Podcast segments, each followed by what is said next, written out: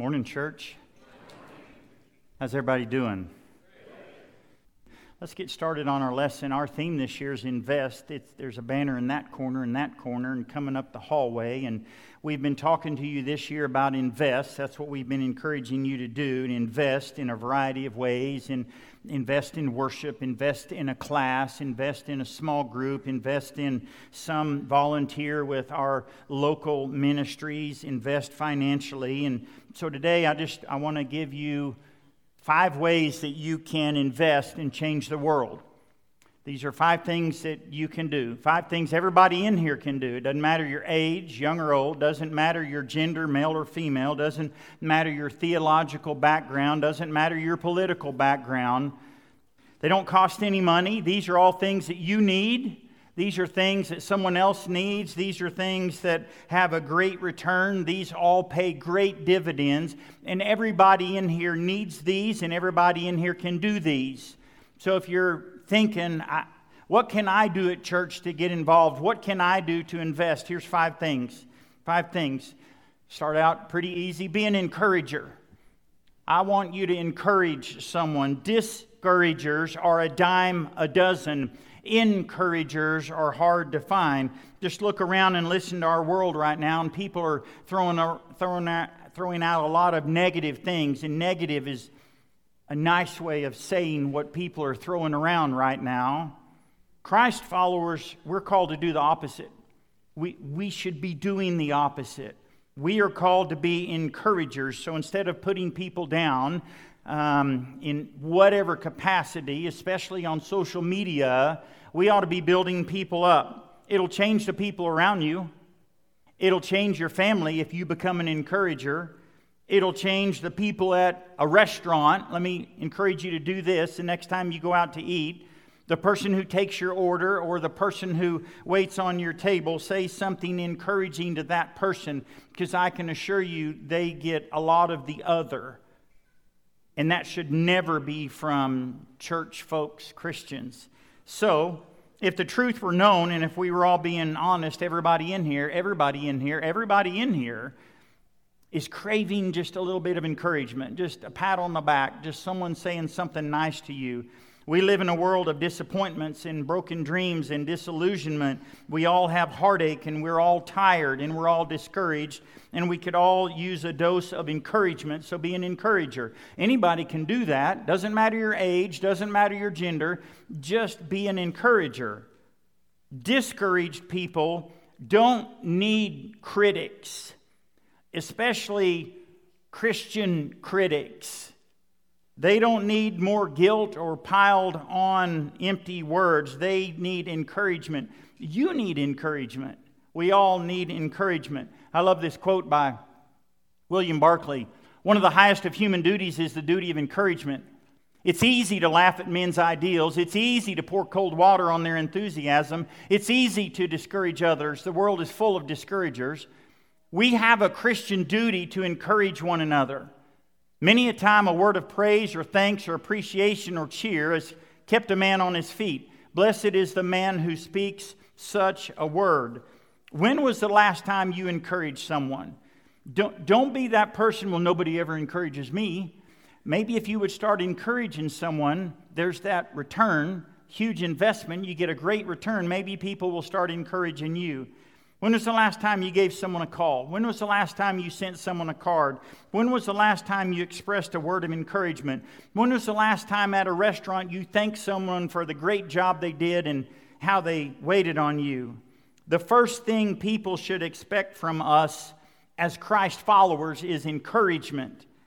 A word of encouragement will pick them up, it'll change their day. Again, it'll change your spouse, it'll change your children, it'll change your coworker, it'll change the community, it'll change the world, and we're called to do that. Do not let any unwholesome talk come out of your mouths. It's just, it's just, it's just amazing to me that we, that's all of us, how we can be such discouragers and beat people down. When the Bible clearly says we should only provide what is helpful for building others up according to their needs that it may benefit those who listen. So, be an encourager. Everybody in here can do that, and everybody in here needs some encouragement. Number two, invest in being a forgiver. Being a forgiver, they're starting to get a little tougher. Let me give you this quote The sin of unforgiveness is a cancer that destroys relationships, eats away at one's own psyche, and worst of all, shuts us off from God's grace. When we don't forgive, it shuts us off from God's grace. Mm. Grudge bearing is harder on the grudger than the grudgee. I don't think those are words. Forgive people. Forgive people because they need it. Forgive people because you need it. Forgive when they hurt you on purpose. Forgive when they hurt you accidentally. Forgive your spouse, forgive your ex husband, forgive your ex wife, forgive your children, forgive your parents. Why? Well, Jesus taught forgiveness. That's why. Here's what we read in Matthew 6 For if you forgive men when they sin against you, your heavenly Father will also forgive you. But if you do not forgive men their sins, your Father will not forgive your sins. Did you catch that? If you're not going to forgive people, God's not going to forgive you.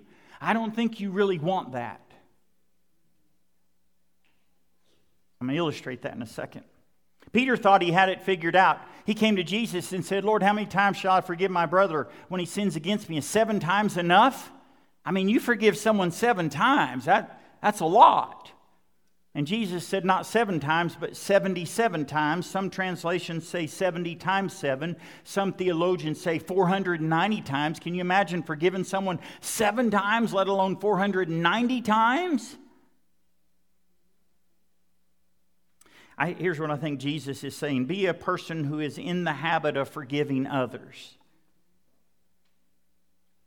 I think I've shared this with you before about someone many years ago who hurt me and then he hurt me again. And really, the question is, why would I let him hurt me? I mean, only reason people can hurt you is if you let them hurt you, but I let him hurt me. And um, I carried that grudge for almost a year. I mean, if the Lord just wanted to remove this person from my life, I was good. And all it did is eat away at me, eat away at me because grudge bearing is harder on the grudger than the grudgee. And, and then what Jesus said finally registered. I want that to sink in. We can read our Bibles and read our Bibles and read our Bibles and read our Bibles, and then finally something sinks in. Because you know, it never applies to me, it always applies to someone else. Jesus said, if we don't forgive, then God won't forgive us. So for the year I wasn't forgiving this person, the way I read scriptures, God wasn't forgiving me. So I forgave him. I didn't allow him to hurt me anymore. I forgave him. I think that's what part of forgiveness is is I forgive you and I'm not going to let you hurt me anymore, but I forgave him and it changed my life. I don't know if it changed his. Because you know, a lot of times the, the people that hurt you don't know that they hurt you and don't care that they hurt you, and they're not thinking about you. Grudge bearing is harder on the grudger than the grudgee.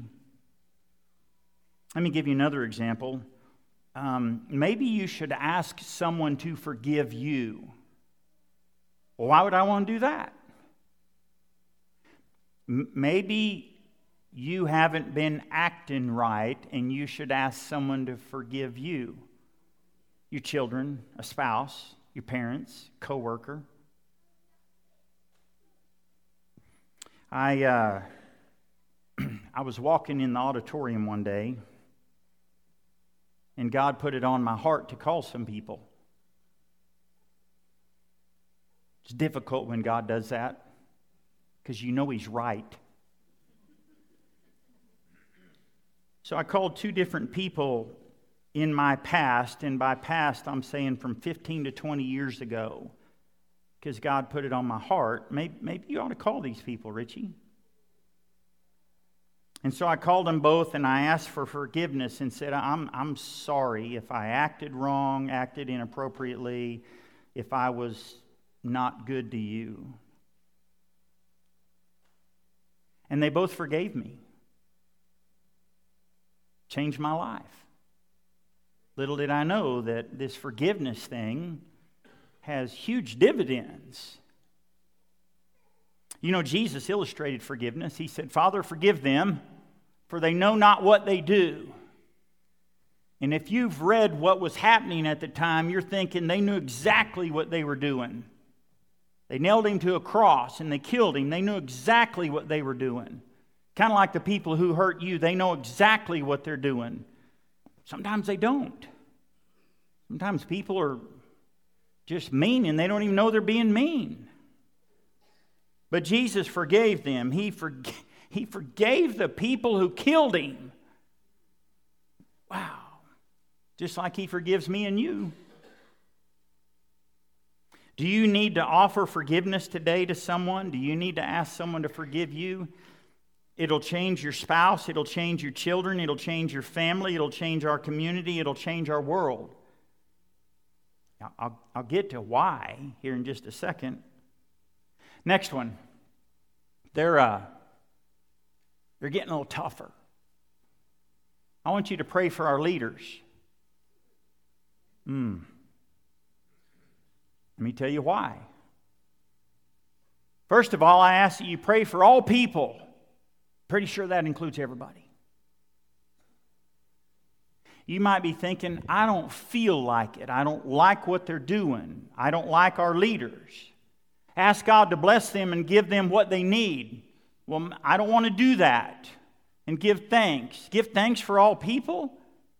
You should pray for rulers and for all who have authority. Pray for these leaders so that we can live quiet and peaceful lives, lives full of devotion to God and respect for Him. So when I say pray for our leaders, I'm suggesting that you pray for the Democrats and you pray for the Republicans. You pray for our leaders, you pray for our police, all of our first responders, you pray for all people, you pray for our nation, you, you pray. It'll change the world. Read about any revival that ever happened on this globe. And it's interesting that a lot of the revivals started with one person, one woman, one man that was they were just praying, God, would you send revival to this town, this area, this state? One person started praying. I don't have to tell you that our current political climate is affecting our country and our communities and our churches the current political climate has created division, including in churches. 2020 was the year of the pandemic, and it brought out our best and it brought out our worst. And then there was that election that brought out our best and brought out our worst. And it seems like every election gets worse. So if you want to be challenged, I mean, if, if you just want to keep doing what you're doing and don't be challenged and don't listen to me anymore, you, you ought to read Andy Stanley's book, Not in It to Win It. Why choosing sides sidelines the church. Let me illustrate why you ought to pray for Republicans and pray for Democrats and pray for our leaders. Andy writes, in reference to the pandemic and in reference to politics, we were not prepared or positioned to take advantage of what, in hindsight, may have been the greatest opportunity for the church in our lifetime. An opportunity when, to borrow the Apostle Paul's words, we had a chance to shine like stars in the heavens. Instead, to borrow Paul's words again, we grumbled and complained. With one another, with our neighbors, with state and local governments. Instead, we lined up behind our political party of choice and leveraged our sacred text to validate our political talking points. We went to war with state and local officials over our right to gather shoulder to shoulder indoors in the middle of a pandemic. We left the impression that our personal faith would suffer irreversible harm if we couldn't meet indoors every seven days. We allowed ourselves to be divided over masks and vaccines that still exists. Consequently, according to Andy, we lost influence and we lost credibility. He continues the, the, these words are piercing. When a local church becomes preoccupied with saving America at the expense of saving Americans, we've lost our mission. Saving America is not the mission of the church. The moment our love or concern for country takes precedence over our love for the people in our country, we're off mission.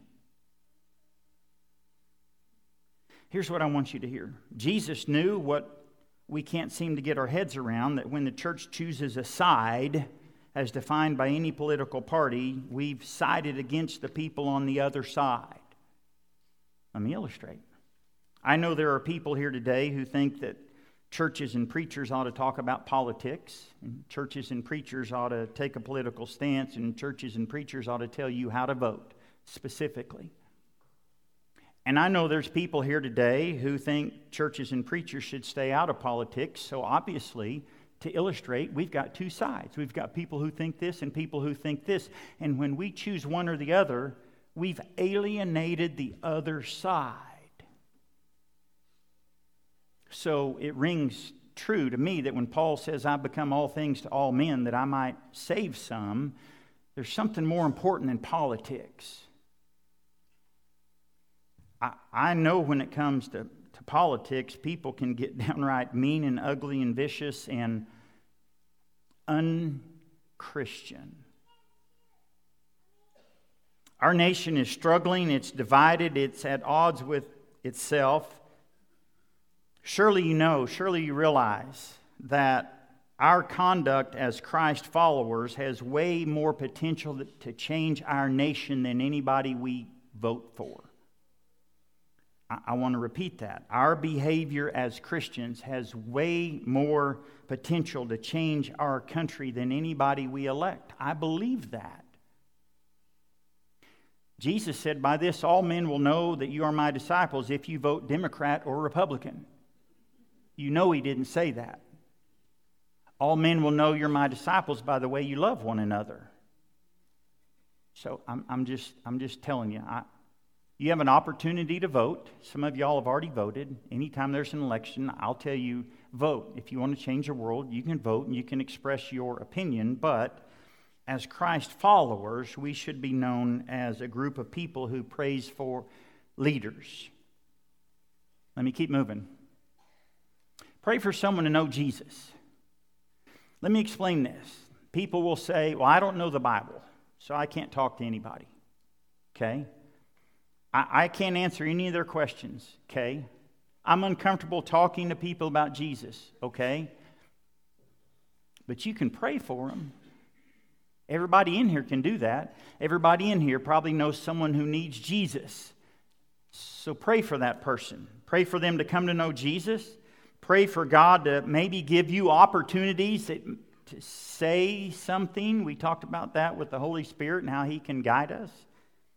Pray that God gives you those opportunities. Pray for someone's soul. Everyone in this room should be praying for someone to come to know Jesus. Everybody in here knows someone that you would say, oh, they need Jesus. You may say that about each other. So if you know they need Jesus, pray for them. Paul said, For this reason, since the day we heard about you, we have not stopped praying for you and asking God to fill you with the knowledge of His will. You want to change the world? Pray for someone to come to know Jesus. That passage we read in 1 Timothy 2, I urge you then, first of all, that request, prayers, intercession, thanksgiving be made for everyone, kings and those in authority. This is good and pleases God our Savior, who wants all men to be saved and to come to a knowledge of the truth.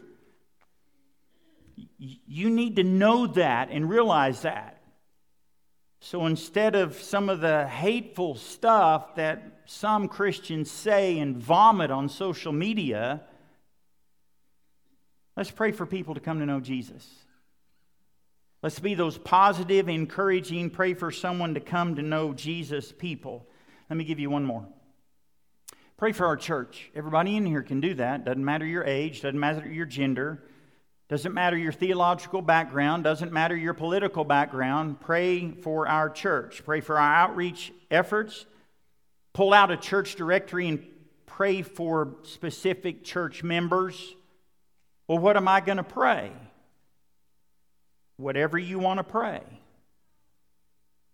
Pray that we get along. Pray that we have unity. Pray that we put aside our political differences. Pray that we're unified in our mission to preach Jesus. Pray that we have a passion for those who do not know Jesus. Pray that we become more like Jesus. Pray that we're more interested in God's agenda than our agenda. Pray that we be supportive of each other. Pray that we love each other. Pray for our shepherds. Pray for our staff. I solicit your prayers. Pray for our ministers. Excuse me. If my people who are called by my name will humble themselves and pray, and seek my face and turn from their wicked ways, I will hear from heaven and forgive their sin and heal their land. You think our land needs healing right now? Absolutely.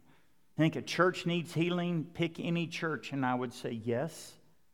Pray for our church. Five things you can do. Five things you can do to change the world. Five easy things. I had 10 and I thought it's too many. Let me just give you a, an assignment of five. Five things you can do. Just pick one. Pick one. Be an encourager this week. When you go to lunch today, be an encourager. When you see someone, be an encourager. Pray for our church. Pray for our. We can all do these things. It'll change the world. Let's pray.